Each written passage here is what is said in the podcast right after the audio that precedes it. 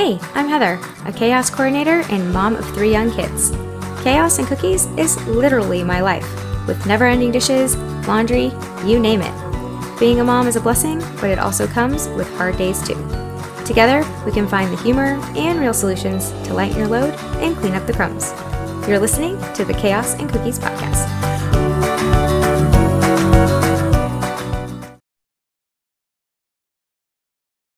Hello, hello, and welcome back to another episode of the Chaos and Cookies podcast. Today I have Laura Brennan Ballet. And don't you love that last name? And um, fun fact, I, I danced ballet till I was 16, I think. And so um, I I was very partial to the to the last name of my new, next guest. Um, Laura is driven by the life force that circulates within all universal connectivity. Her passion and ability to see how energy is in everything guides her empowering message forward. Laura's life transformational book, The Science of Empowerment, which is what we're going to be talking more about today, uh, reflects ahead to the reader and their brilliance, their higher understanding of human potential, and their commitment to investing and exploring positive intelligence. Applying the J3 equals E formula, Laura has coached over 3,000 hours and guided her clients into a long, lasting state of elevation. Laura does not tell you who to be, she expands your awareness of who you are and who you choose to become. Please welcome Laura Brennan Ballet to the podcast. Thank you for being Hello. here. I love that we were both ballerinas at some pointe in our life. Yeah, I've been dan- I was dancing since I was like pre-K and then I did tap a little bit, but more mainly point and then just traditional ballet. And then I had to choose between soccer and ballet and I am five foot one. So that was just not my calling uh, when I had to choose. And I decided to try and get into soccer for sports and um, for for college. So I had to choose. But, um, I did dance for quite a while, and mm-hmm. uh, you know I'm not six feet tall, so it's just wasn't gonna work out for me. I love dancing, especially ballet. I, I still, um, it's funny if I'm in a room or at a party or gathering and there's a chiropractor in the room, he'll, they know immediately that I danced because there's still a poise and a way that I hold my body from all those years of sure the dancing structure. So I think it was really good. It gave me um, an awareness to the kind of the body and mind and what I call conscious connection, like how we move in our body. Um, and I still carry that with me um, way yeah. down the road yeah. here. It's really good. Yeah, for posture. And you just remember. Yeah. yeah I mean, I think it carries through for sure. Um, well, before we jump in, let's um, do our icebreaker, which is what is your favorite cookie and or cookie memory?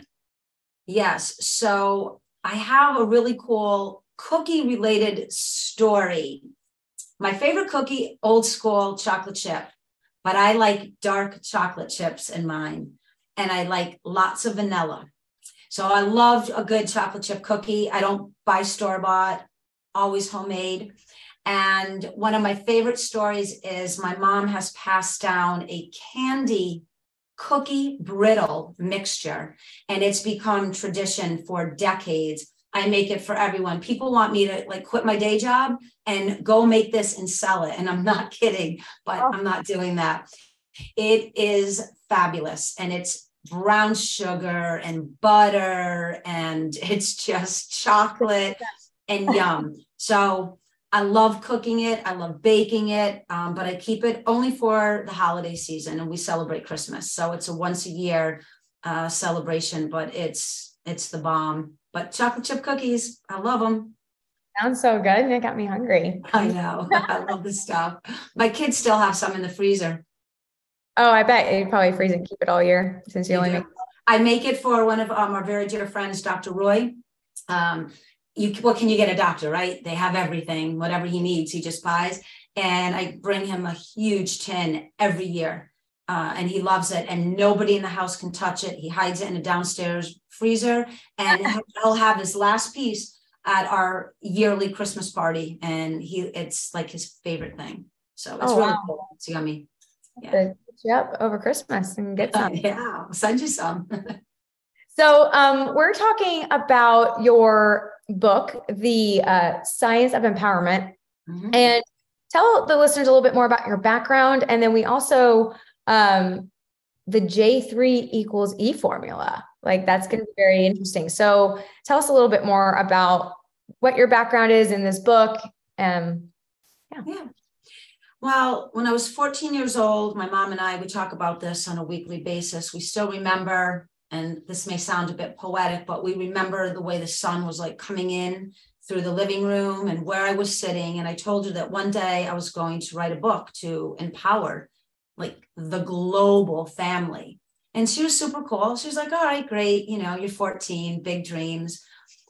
So I've always had it in me to want to put this language that has been inside of me out into a book.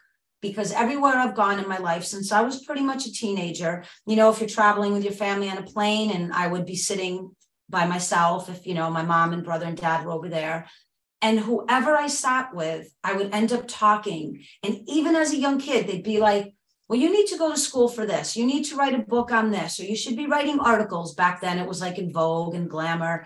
You yeah. should take this information and do something with it when you, you know, grow up, be a, a big kid. So I have had this book in me, and finally, I I wrote it. Obviously, it took me five years. Um, a lot of work went into it. But the really cool part of it is my brother, Chris Brennan, is a former USA Olympic gymnastics coach. And he has been working mindset material for decades. And he really was the impetus, uh, the spark that created the science of empowerment because he created the J3 equals E formula. And this consists of five principles, three quantum fields of energy, but you don't have to be nerdy and all up in the science field. It's very simple. The principles are applicable we have a neuromuscular training facility here in Connecticut, and we have six, seven, eight year olds that know the formula and apply the energy. And all the way up into 75 year olds. So it's oh. a very cool formula. I've got parents that apply it with their kids. I've got partners that apply it to each other. It's in corporations. I have pastors. I've got police sergeants reading the book. It's a really unique book in in the kind of in the structure of it's deep and it's really sparks like positive intelligence but if you take all that away and you just look right at the formula you can use it for so many things in your daily experiences and it really elevates and enriches um, the way you go through life. So what does the j and the e mean? Yeah. So the j represents jekyll J E K L. And that's an acronym for the four people that are most important to my brother in his life, including the halo, which is on the branding of the word Jekyll. And that's my mom or our mom and dad. So the halo is my mom, and the halo underneath is my dad. And then the Jekyll stands for the five Jekyll principles. And those are awareness, willingness, accountability, critical thinking, and energy. Now, when you take the five principles and you put them with the three fields of energy, so a quick science lesson there's only two quantum fields of energy that we know of, right? Negative and positive. But we added neutral into the human condition of this formula because most of us cannot move from negative to positive in the snap of a finger, right? Too much emotion, we're too heated, too much chaos, right? Too many cookie crumbs around. So we can't really quite switch it up fast enough. So when you apply the five principles and you move through your power seat of choice, negative, positive, neutral, which one are you? And obviously, we want to choose neutral to positive more. That equals empowerment, which is the E. So okay. it flows. So you apply those five principles in every single situation. And everyone listening just start to do it as we move through the the podcast. Like everywhere you go ask yourself what am i aware of in this moment? What am i willing to do about it? Where's my accountability? Which is so important because then it takes that pattern of blame off. Put it onto yourself. Puts you more in the seat of control also when you take accountability for things Not mm-hmm. saying take accountability for something that you know definitely is not yours, but sure. for the sake of conversation here, right? Critical thinking, take all that emotionality out of it. Take that drive of the ego and the emotion and the dysfunction all out. Think with positive intelligence. Now we move into energy. Choose neutral to positive. And when you run that through almost every scenario, it empowers you. And you start to become very aware of the patterns and how you keep repeating the same behavior, the same thought, and the same outcome. And when you start to work the formula, that starts to dissolve very quickly. And pretty soon you're just left with, and I'm saying this knowing even my kids, all right, positive, I've got it. And they just start to change that behavior around because they realize how foolish it is to stay stuck and connected to something that isn't going to help you grow and expand. Right. And especially with kids. I mean, I'm, how old are your children? Well, my girls are big now. They're 19 and 22. Mm-hmm. See, mine are young and they still sometimes will get stuck, especially my oldest. He kind of gets stuck. And so trying to get him into the positive mode, because I'm typically a pretty positive person. Um, but having three different individuals and trying to you have to adjust to the way that they communicate and how they you know filter in information which is all very different it it can look you know, some can make it a game like my youngest you make it a game turns it right around my uh, middle is like you have to just say a silly word and then she pops right out of it and then my oldest is more just he's a little bit trickier um, but trying to just get that going. So this is where I could see where it would be apply very well is like when your kids are having tantrums. Like right now, I'm doing a sleeping problem where they don't all want to sleep in their rooms and um, trying to think, you know, I've had guests on the podcast in the past, like they're still, you know, we still haven't figured it out yet for ways to do it without bribing or uh-huh. consequences, yeah. without punishment, because it might be something that's a big deal. But on the other hand, it's like when is too much too much? And then you get mm-hmm. frustrated, but then they feel frustrated. It's a whole big cycle, like you're saying. I always try to tell my girls, you know, this is you, right? You're in the power seat of choice. It's on you. If you want to stay negative, then we're going to have a negative environment. And it's not going to be fun or relaxing any of us, but I'm willing to own, be accountable. Geez, did I say something or do something? Or, or I was I writing you too much on making your bed? Okay, I get that. But then I want you to look at it from my perspective too, and we'll meet somewhere in the middle. And you choose to let that be a positive experience for you.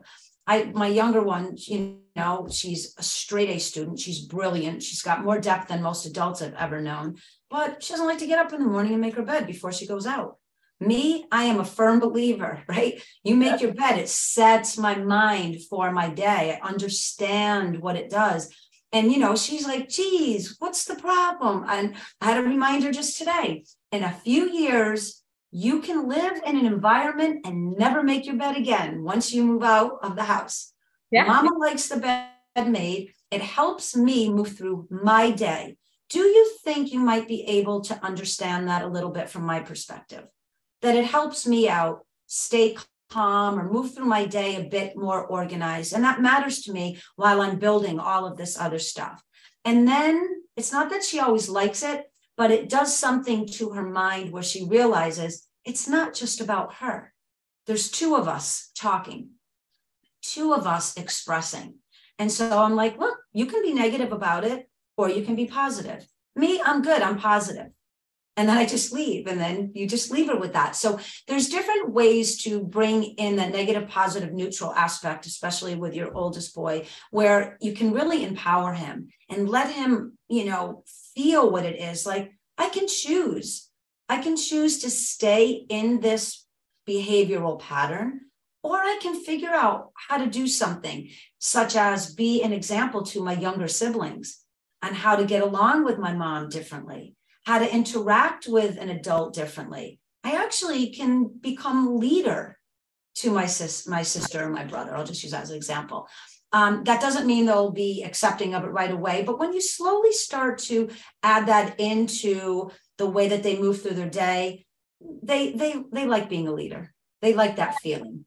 And I try not to go so much with him to parentify him at the same time because um, they are still kids and they want they don't want to feel like well just because you're the oldest and you have more responsibility because then that parentifies them which is right. you know not great either. That happened to me I, it was always like it's fine like that's your sister like it's your younger sister just let it be like be the big one. And it for the most part it's an easy thing to say because they know that it's probably going to be more difficult but i'm trying very hard not to do that pattern with them.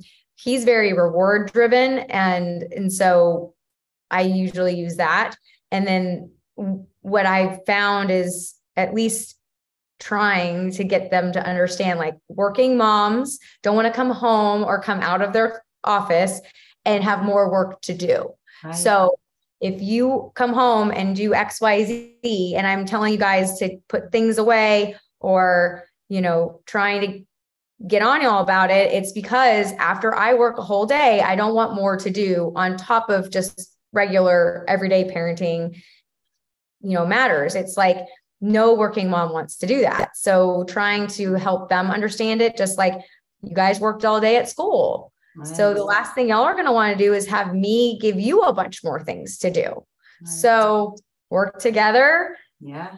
Crap. And, you know, all Dory. I want to create like a development and do an experiment where the parents or the partnerships have their main house and then there's these little walkways to pods and the kids can all live in their pods. and then oh. there's all, yeah, wouldn't that be so cool? Because then you could like kind of walk over this, these beautiful bridges and pathways and you meet in the middle and it's just all peaceful because you know, whatever, however they can cook for themselves. I mean, not when they're baby babies, but you know, I, I tell my my kids that all the time. Like, I'm going to create a pod and just put you in the pod. How fun would that be though to see my five year old just see what his, um, you know, what he thinks is life or how he yes. would just from the perspective of a five year old because it's it's very interesting. Now they've been in play therapy for many years and um, I learned a lot that you can hear a lot come through play.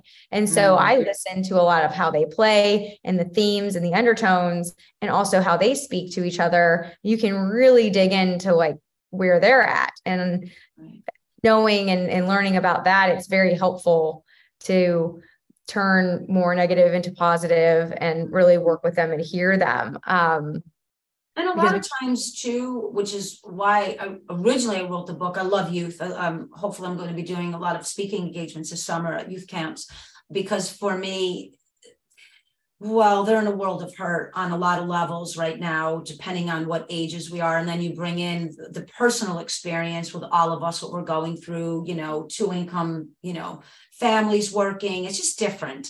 Um, but the parents or the grown-ups in the room really need to understand a lot of this information before they could look and you know at their kids and say hey negative positive neutral when sometimes right partnerships are negative all the time and i've had this even you know the kids are like well if you guys are doing this and you're asking us hmm something's a little askew here so this is why again we lead by example. So my kids know, you know, even though I'm certified all over the different places here, I still read, I still research, I still educate. I keep learning from people that are um, you know, a bit ahead of the curve so that there's new information, new knowledge, new skill sets that come out. And I can go to them and say, I'm still learning and I'm still growing. And they they really appreciate that because they know like well my mom isn't just telling me what to do. She's actually learning how to do things for herself for my dad and for us as a family unit. So i think it's important to you know really again take accountability for where we are in our lives to the best of our ability while we as adults are going through some life changes while we're raising these kids and also let them know like we're we're learning along the along this pathway too. But there's just some things that are better structured in place you know? Yeah i mean i tell my kids like all the time like i'm learning too. This is a new you know i'm done like left the marriage you know, in my divorce. And then I, you know, I'm telling them this is all new for me too. Mm-hmm. And I'm not going to know everything. I can't predict it. We'll work through it together. But also knowing and being conscious about your situation. If you are living in a negative, negative, negative, and you're trying to preach positivity, it's practice what you preach because kids specifically watch what you do and we'll know what that is. So for me personally, that was a really big factor for me is if I am their environment or I'm a part of it and that's my control mm-hmm. to a point, can't control the other person, but I can control what I can control, then I needed to make the change and the decision to flip the script, change it up because I don't want them to know that that's normal and that mm-hmm. be their normal because they're only going to experience t- bits and pieces from their friends or if they're at a house. But when they're living in your home, like that's what they know. And so if you want to practice what you preach, or you need to practice what you preach because it's very contradictory and then they don't they don't understand and it's confusing and what will end up happening is just just like well you do it so why should i?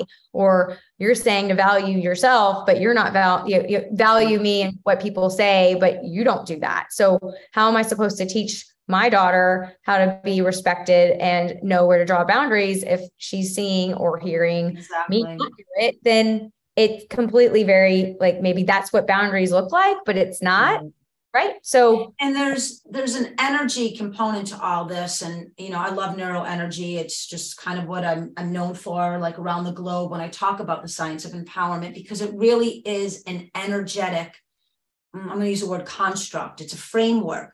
Kids feel energy. They may not know what it is, but they know happy, they know sad, they know safety, they know peace, they know resolve. They may, again, not have the wording, but they can feel it. So, so much a part of how we move our bodies and our mind and how we express that there's a resonance there's a vibration to it in the home in the school in you know your church in politics and certainly around the world.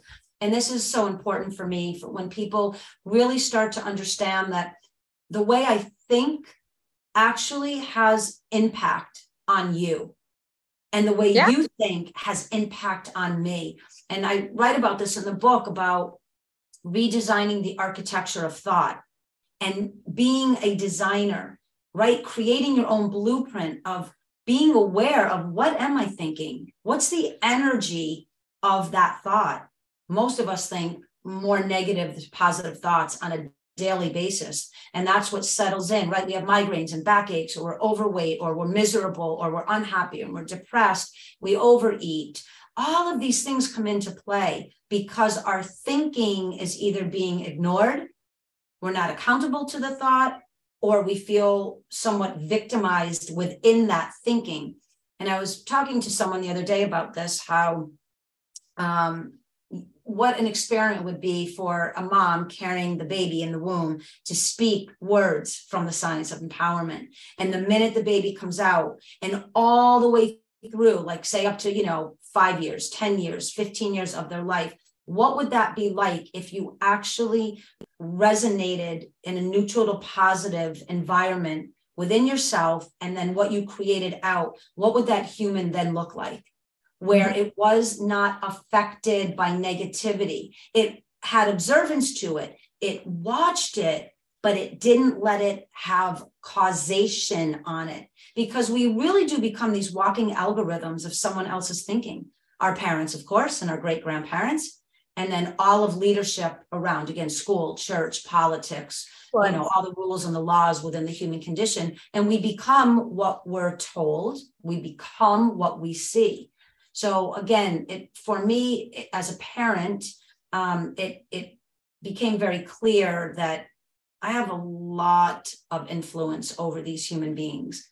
And how can i at least do my best to direct them into knowing that they own the power seat of choice.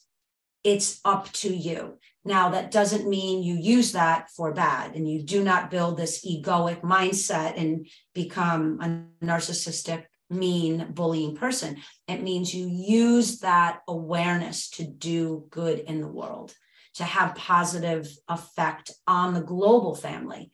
And you know, it took my daughter a while to understand one of them that what you do here reverberates across the globe. It just does. And there I go again. If you do not understand atoms and neutrons and you don't understand cellular network or any of the new sciences, we still know what our world is reflecting right now. We see it.